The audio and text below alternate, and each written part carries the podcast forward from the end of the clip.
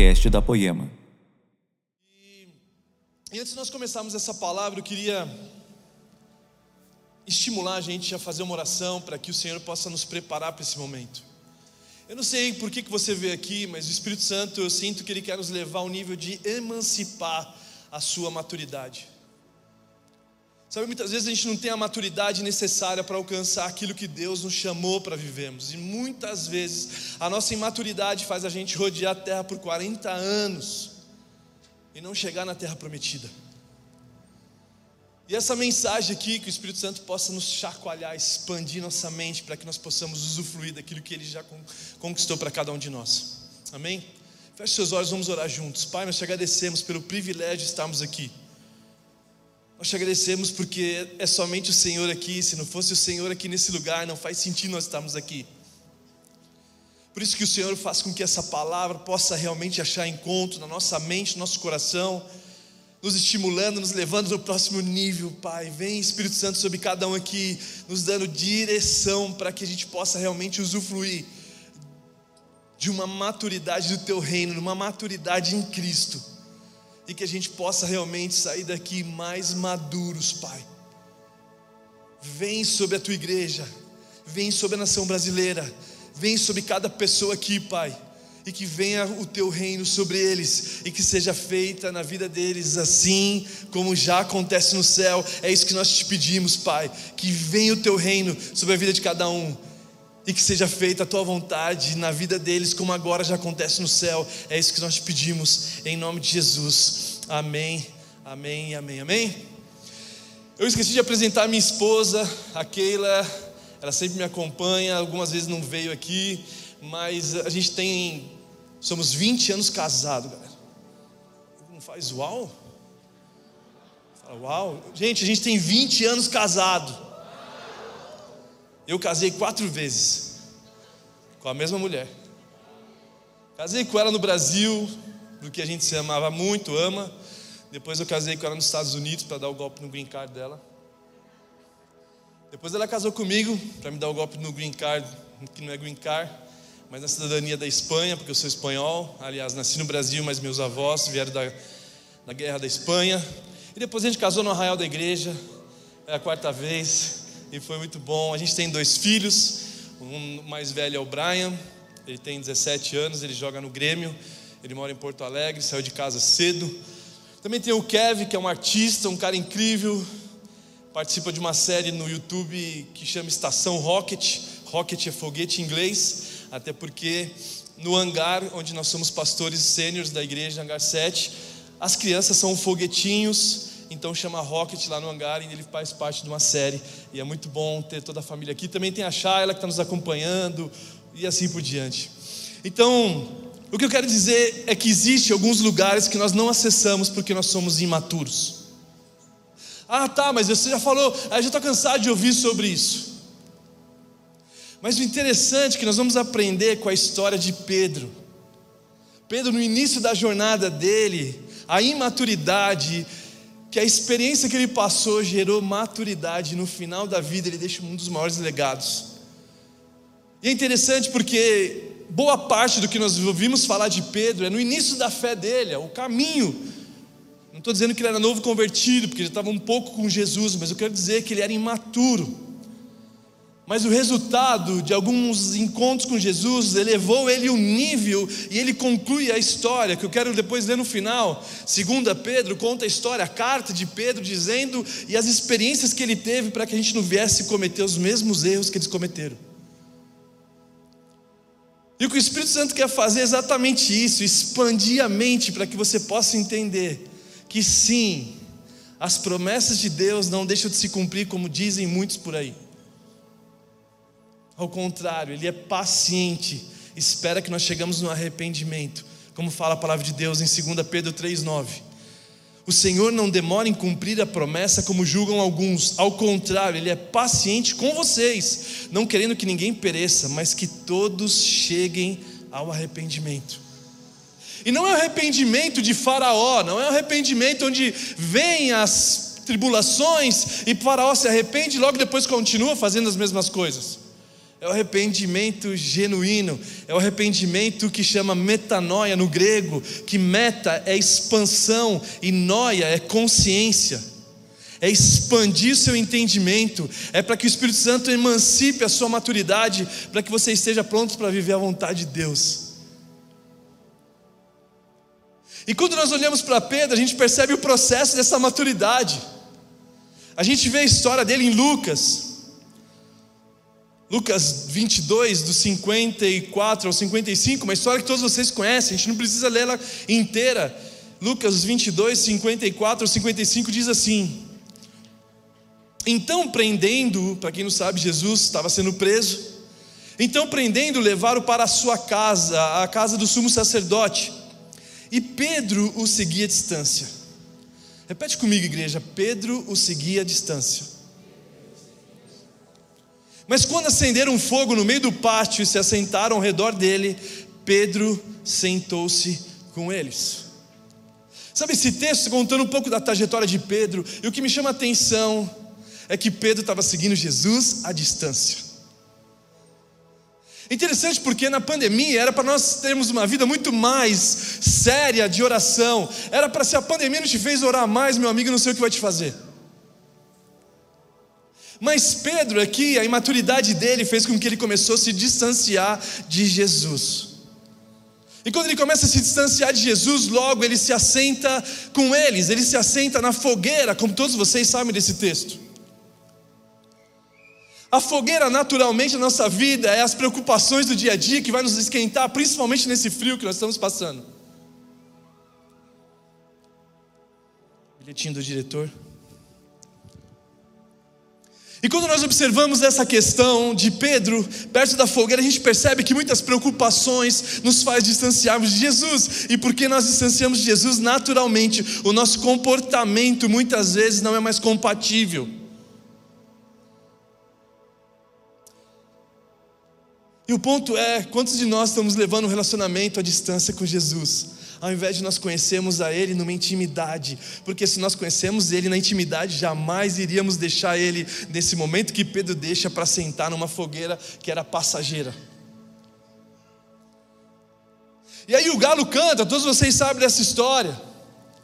O galo canta por três vezes, e aí cai a ficha de Pedro. Ele olha para Jesus, Jesus olha para ele de uma forma proposital, e quando ele olha para Jesus, ele se constrange.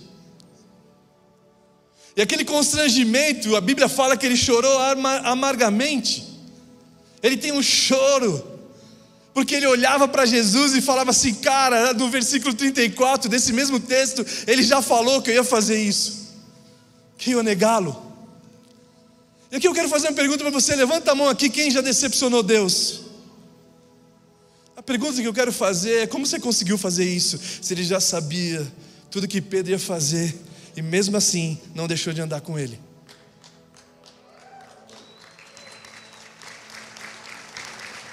Aí Jesus ali mostra um olhar de proposital. A gente tem muitas ministrações na internet de forma intencional, intencional até o inferno é, está cheio disso.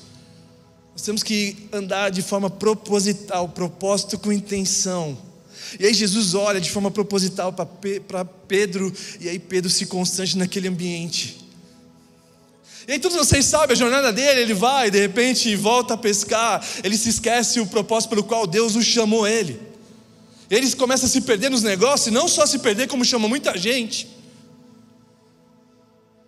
É interessante porque a conversão de Pedro, ele estava no barquinho lá, e no barco que Pedro estava, Jesus usa a plataforma dos negócios de Pedro, o barco, para anunciar as boas novas do Evangelho. E aí, se você é um homem de negócio, você é um empreendedor, uma mulher de negócio empreendedora, permita com que Jesus use o teu barco para pregar as boas novas do Evangelho.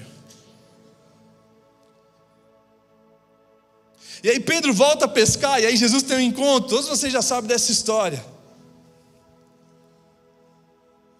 E o ponto que eu quero dizer é que esse Pedro imaturo, que não quero de maneira alguma difamar ele, mas eu quero aprender com esse cara que se tornou expert.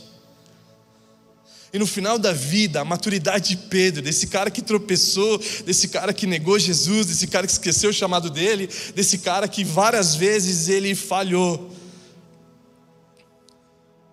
para nós irmos na profundidade desse texto que fala em 2 Pedro, capítulo 1, do versículo 3 ao 10, que conta de um Pedro agora diferente, de um Pedro maduro, que quer ensinar eu e você como não tropeçar mais, que quer ensinar eu e você como alcançar as grandes e preciosas promessas. Eu não estou falando do Evangelho ou da teologia da prosperidade, gente.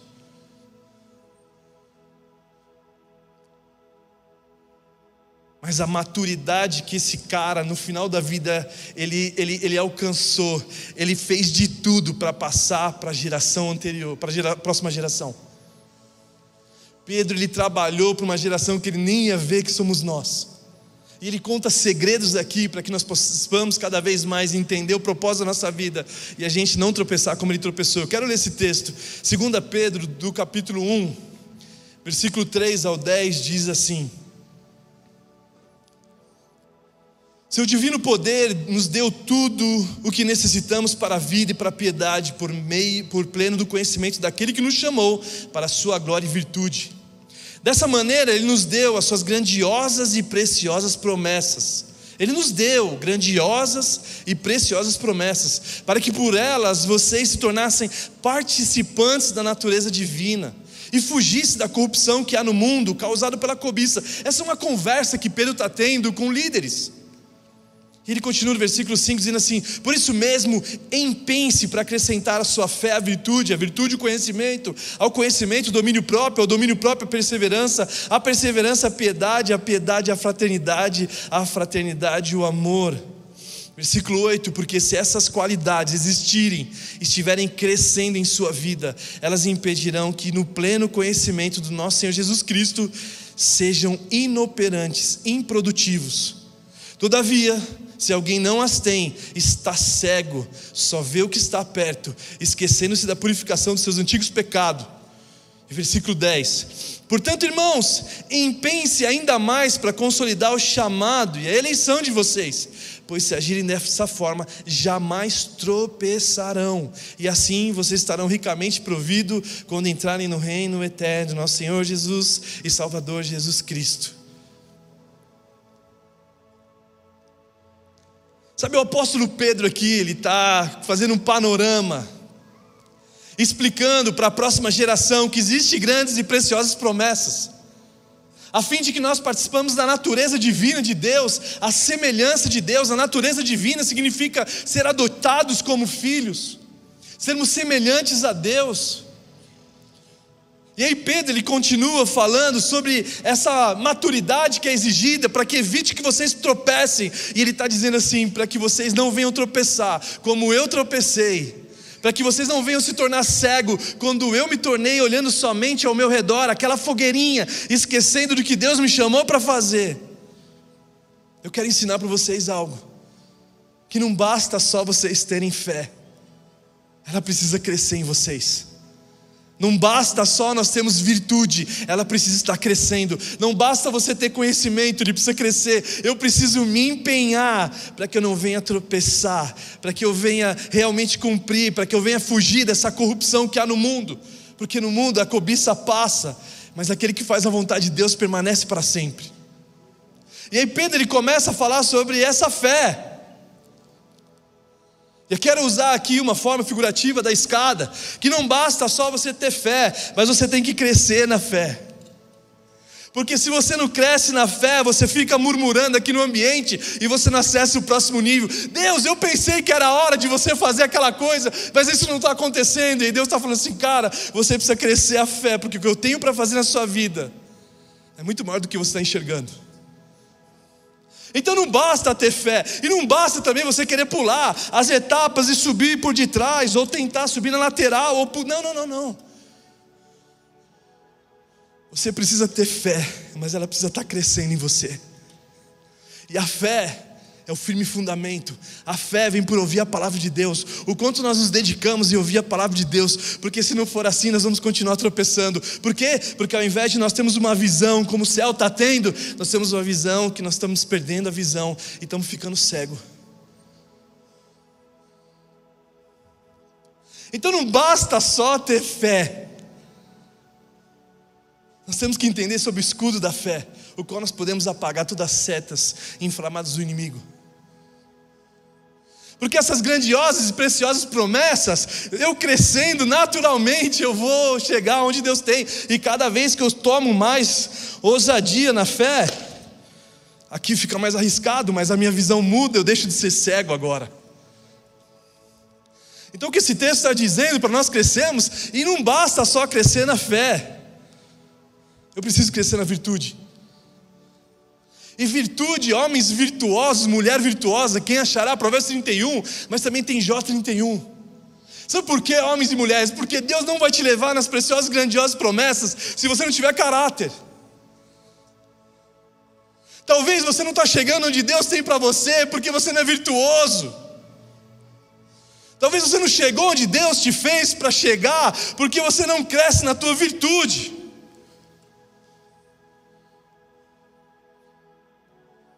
E a gente olha para Jó e vê a consagração dele. Eu me consagro, não quero olhar para outra mulher que não seja minha. A história de um homem virtuoso. Se eu deixei de dar comida para aqueles que precisavam, se eu nunca recebi alguém em casa e, e tratei ele de fome, não, não, não, ele é um homem virtuoso. E porque ele é virtuoso, facilmente ele cresce em virtude. E aí ele chega no lugar mais alto onde Deus tem para ele. Porque agora a excelência te leva no topo, mas só o caráter faz você permanecer nesse lugar. E cara, já estou de saco cheio de ver cristãos que não têm caráter. Estou cansado de ver homens e mulheres que não têm caráter. E aí está tropeçando igual Pedro. Oh Deus, mas está demorando as suas promessas. Não, não demora. Ele é paciente esperando que você se arrependa. O metanó expanda a sua mente para você acessar os lugares. Mas também não é só ter fé, não é só ter virtude, precisa investir em conhecimento, porque existem lugares que Deus planejou para você que você só consegue chegar lá com pós-graduação. Aí a gente vê um monte de gente lá no YouTube falando: não, mas não precisa de faculdade. É, para médico não precisa de faculdade, não.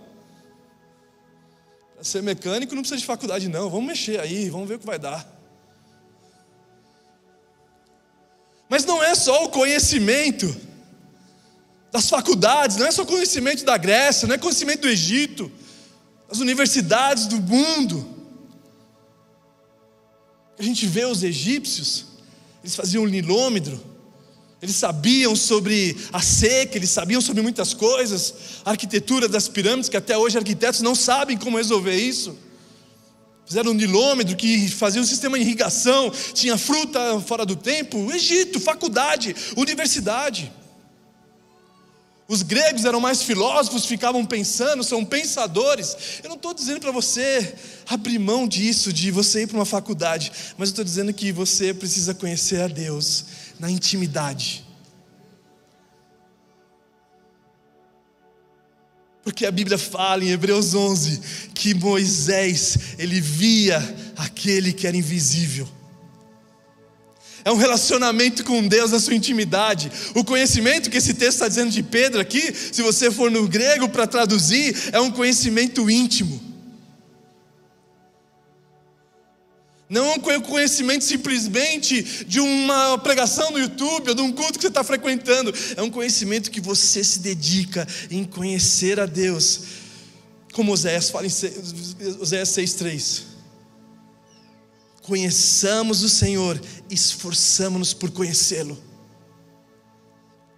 Porque essas grandes promessas, vocês precisam me conhecer, porque senão vocês vão chegar nesse lugar e vão esquecer de mim. Quantos chegam nos lugares e se esquecem de Deus? Quantas pessoas na pandemia começaram a andar distante de Jesus e se perderam?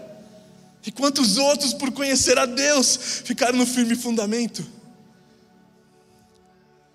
Então o apóstolo Pedro aqui, ele está ensinando aqui a imaturidade dele, gerada a maturidade, ele começa a ensinar, ei, olha assim, ó. Senão vocês vão ser improdutivos, inoperantes, cego, que só vê a fogueirinha que eu vi quando eu estava lá. Que quando a oportunidade, quando Jesus morre, eu, eu voltei a pescar, sendo que eu era pescador de homens, eu esqueci meu chamado. Então Pedro está conversando aqui com pessoas maduras, e essa maturidade que o Espírito Santo quer trazer, e por favor, cresçam na fé, cresçam na virtude, cresçam em conhecimento. Senão você vai chegar nesse lugar e não vai alcançar, se você vai chegar nesse lugar pela metade. É alta performance servir a Deus, não tem nada a ver com conforto. Depois ele fala crescer em domínio próprio. Domínio próprio é você não só ter autocontrole, mas é você ter inteligência emocional de Cristo. É você estar no meio da pressão, porque a maturidade é adquirida na pressão. Você quer conhecer uma pessoa, você só vai conhecer ela quando ela está na pressão.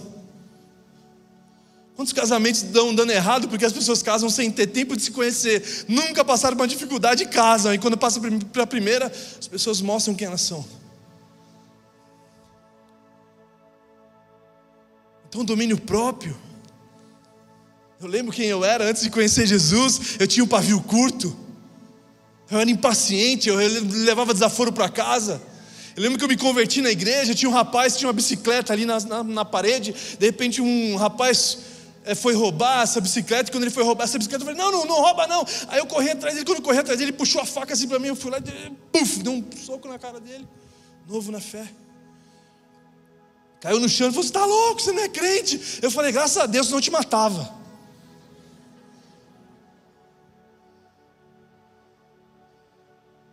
Mas aí a palavra de Deus fala para oferecer a capa para quem me rouba a túnica. E só maduro faz isso. E aí é complexo isso. Porque se a gente ama Jesus, nós devemos andar como ele andou. E aí a minha virtude, a fé, o conhecimento, o domínio próprio, eu vou crescendo, e aí eu vou tendo autocontrole agora, porque tem um monte de gente passando vergonha. Tem gente passando vergonha no trânsito, tem crente passando vergonha no trabalho. E aí como que eu vou te levar num lugar se você não tem domínio próprio, se você é pavio curto, se você explode? Não dá para te levar, você vai precisar crescer. Sabe por quê? Senão você vai viver tropeçando nisso. Então Pedro aqui está conversando com a gente uma palavra madura, talvez uma palavra madura para a gente. Porque Deus nos criou para grandiosas e preciosas promessas, para a gente participar da natureza, semelhança, e vão pelo mundo e reflete a minha identidade. Só que se essas coisas, hein, gente, por favor, eu estou falando, Pedro, por favor, eu sou, eu sei lá, um Pedro de 100 anos, um Pedro de 80 anos, estava no final da vida, você vai lá no versículo 15, ele está dizendo: Eu já sei, eu já sei que Jesus vai me levar, por isso que eu faço questão de lembrar vocês, é o que o texto está dizendo. Pedro preocupado, ele fala assim: Eu sei que vocês já sabem de tudo isso, mas eu faço questão de lembrá-los, até quando eu vou partir, Jesus já me avisou que vai me levar, ele fala isso.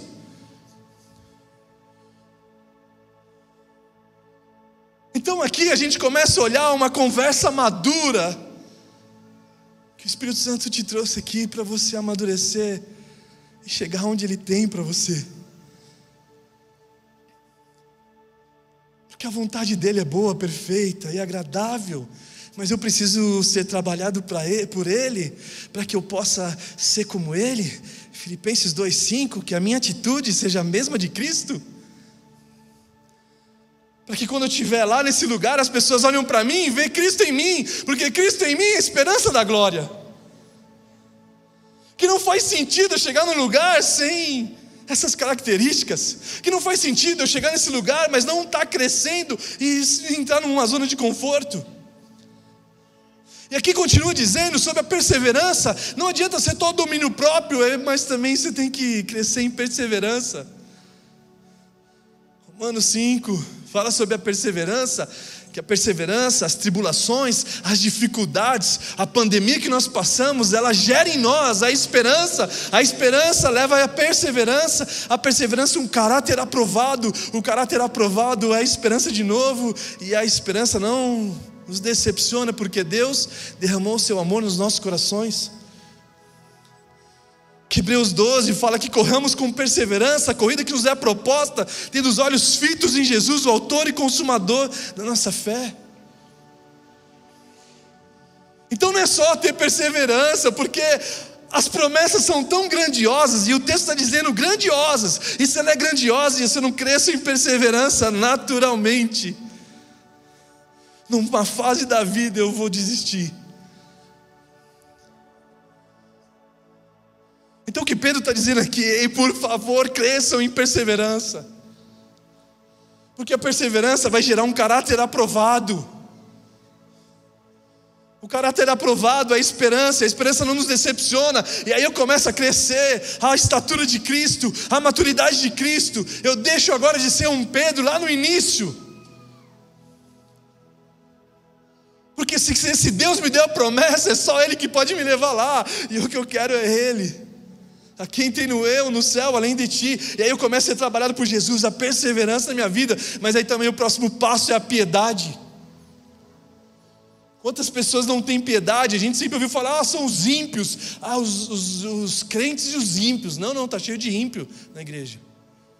Ímpio é aquele que não tem impio, não tem piedade.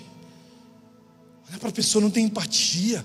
Olha para o meu vizinho, não consegue dar uma carona, não consegue crescer em piedade, não consegue se compadecer, não consegue ter compaixão. Ei, se você crescer e não tiver piedade, você vai se tornar uma arma para o Evangelho. E Pedro continua dizendo que a piedade, que você possa crescer, mas também a fraternidade, e a fraternidade é o amor de família. Quantas pessoas passaram por dificuldade com os pais, com a mãe, com a família, e talvez vai chegar lá na, na grande promessa e vai falar: Pai, tá vendo? Quem você disse que eu era? Você não falou que eu era um burro? E aí você não consegue chegar, porque Deus não quer que você faça isso com o seu pai. E se você não crescer em fraternidade, você não consegue alcançar as promessas porque você vai querer humilhar aquele que te feriu.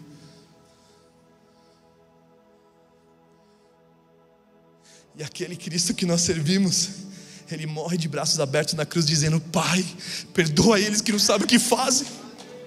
Pai, perdoa meu pai. Pai, perdoa minha mãe. Pai, perdoa meu irmão que me maltratou. E aí eu cresço na fraternidade.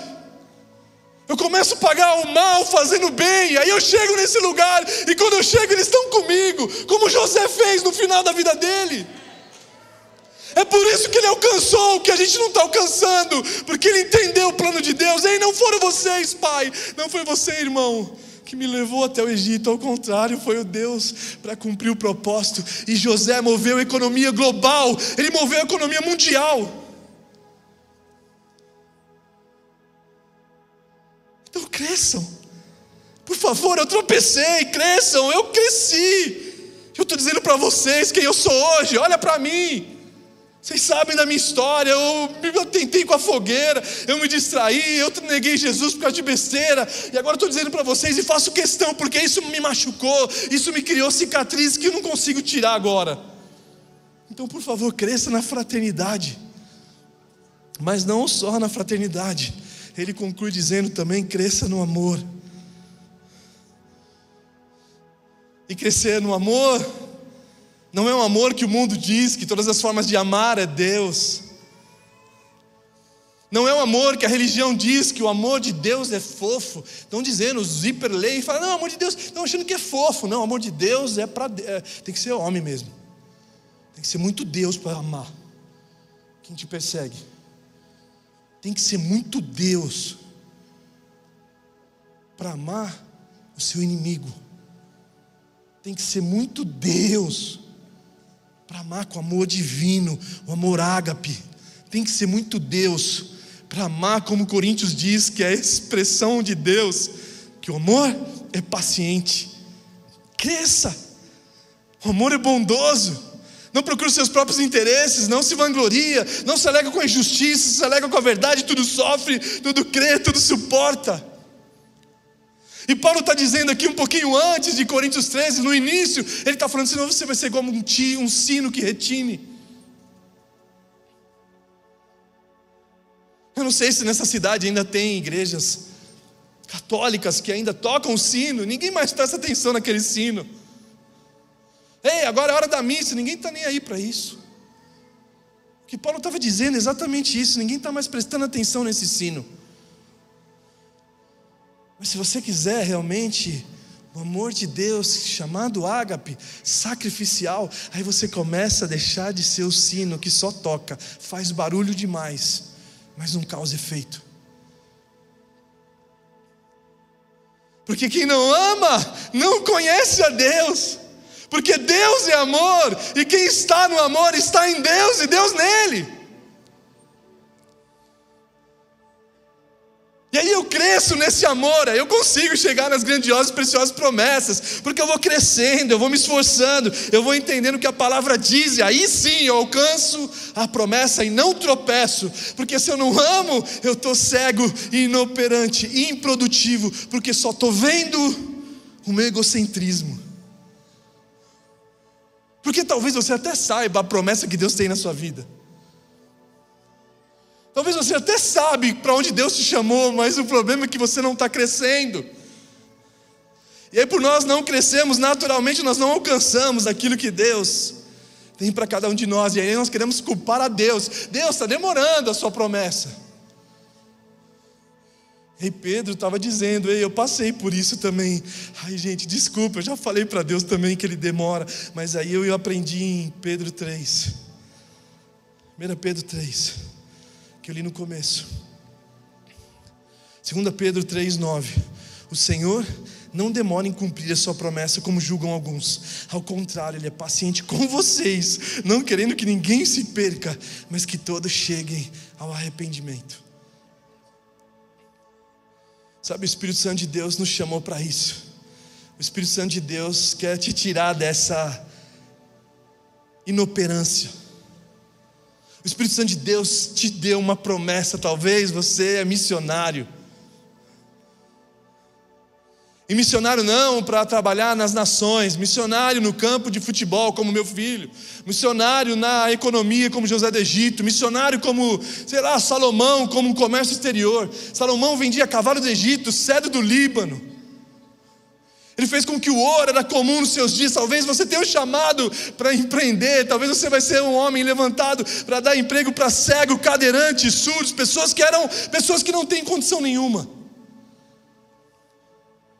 Mas isso só vai acontecer se você crescer nesses pontos.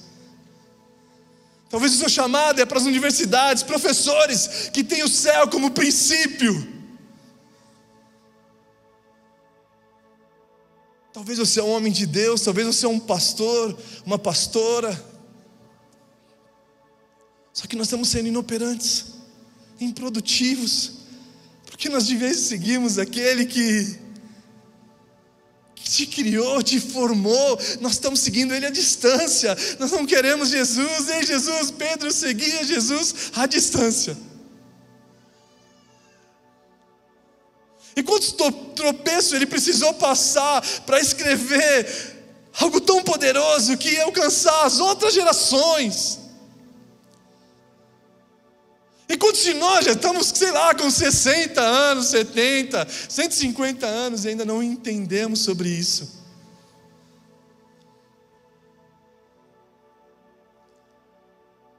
Ei, Deus está nos chamando para combater o bom combate, encerrar nossa carreira e guardar a fé. Deus está chamando para obras maiores, para que nós não vamos ser iludidos pela cobiça desse mundo que muitas vezes está nos roubando da presença dEle, que muitas vezes está nos afastando daquilo que Ele nos chamou para fazer. E Pedro continua o texto, eu quero continuar além do, do 12 ao 15, como eu estava dizendo. Por isso, teria o cuidado de lembrar essas coisas. Se bem que vocês já sabem, estão solidamente firmados na verdade que receberam, mas considero importante, enquanto estiver no tabernáculo desse corpo, despertar a memória de vocês, porque sei que em breve deixarei esse tabernáculo, como o Senhor Jesus Cristo já me revelou, mas eu me empenharei para que também depois da minha partida vocês sejam sempre capazes de lembrar dessas coisas. Ei, igreja, Deus está te chamando para maturidade. Ei, igreja Poema, igreja brasileira, Deus está nos convidando a nos empenhar, a nos dedicar, para que nós não venhamos mais tropeçar, para que nós paremos de olhar mais para o nosso redor e começar a olhar de forma global. Deus está te convidando para você crescer na sua fé e não olhando para trás. Tem gente querendo subir, olhando para o passado. Não, não. Para nós olharmos para o futuro, é para nós olharmos para Ele. E sabemos que, mesmo que você pensou que decepcionou Deus, Ele já te conhecia. Ele já tinha falado para Pedro: Ei Pedro, você vai fazer algumas burradas mas o meu amor por você não muda. Só que o meu amor é tão poderoso que ele tem poder para te transformar, a graça transformadora que não permite você continuar nessa mesma vida. Eu quero te convidar a esse crescimento, mas não é só seu, é nosso. É um crescimento nosso. Por isso que nós olhamos na galeria dos heróis da fé e nenhum deles ali não é galeria dos morais, é a galeria dos heróis da fé. Eles creram, mas eles fracassaram. Abraão fracassou. Davi fracassou, Moisés fracassou. Deus está mostrando claramente ele, e eles fracassaram, eu usei eles, e eles pisaram nesse mundo que não eram digno deles, então o que, que eu posso fazer com você? Mas Ele espera paciente, Ele espera pacientemente para que você se arrependa, não arrependimento de tristeza, ah, não, não, não, arrependimento de expandir o seu entendimento e falar: sim, Deus, eu sei a tua promessa, eu sei que ela é grande, e eu cansei de tropeçar, eu cansei de vacilar, em Deus eu abro um compromisso contigo agora, para eu crescer nessas áreas.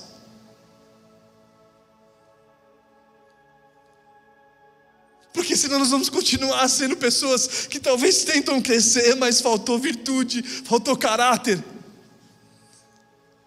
A gente se torna uma vergonha para a sociedade. O Espírito Santo nos trouxe aqui nessa noite para te convidar a se emancipar o futuro, emancipar a tua maturidade, para que você possa crescer, para que Ele possa te levantar, para que você possa se erguer, mas você precisa tomar o passo.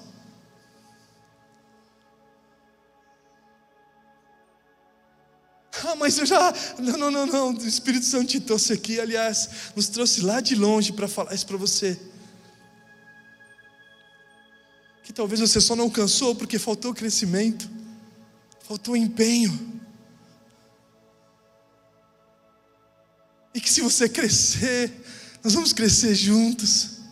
Então cresça na fraternidade, aprenda a ter paciência desse amor que é paciente com seus pais, com aqueles que te criaram. Aprenda a ter paciência com aqueles que estão te perseguindo no trabalho. Aprenda a ter paciência com as confusões da internet, de filosofias políticas que não te levam em lugar nenhum. Aprenda sobre o meu amor que corrige. O amor de Deus é pedagógico. O amor de Deus não é inconsciente, consequente. O amor de Deus, ele nos educa, o amor de Deus nos ensina. Se eu chegasse para os meus filhos e falasse assim: filhos, o papai é o melhor papai do mundo, não precisa mais escovar os dentes nem ir para a escola. Eles iam achar até os, sei lá, 16 anos que eu era o melhor pai do mundo. Mas lá na frente eles iam ver que eu prejudiquei a vida deles. Porque o amor corrige, o amor ensina. E por isso que Deus está te ensinando e você não está entendendo.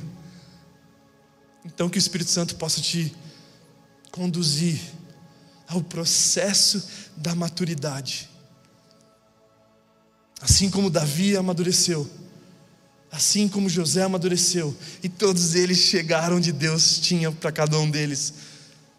Por isso que eu quero te convidar a ficar em pé para nós orarmos juntos agora. Para nós orarmos juntos, pedindo para Deus, ei Deus, eu tentei cumprir promessa, eu tentei dar um jeito, mas agora eu quero que você me prepare para isso.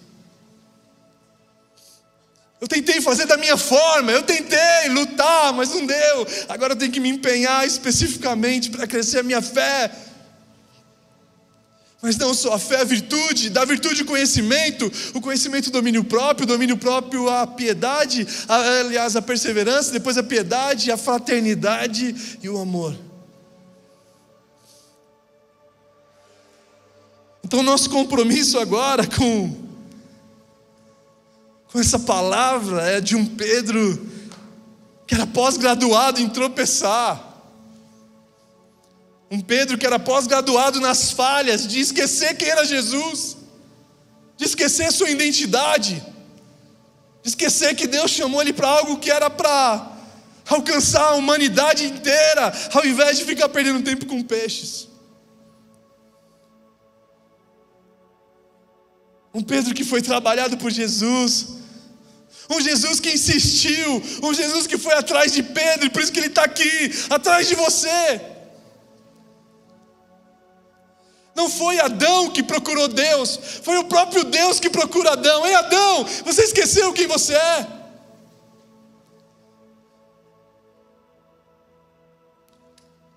Não foi Jonas que foi que capturou Deus, foi Deus que capturou Jonas num peixe grande. Ei, olha o seu propósito, você está esquecendo.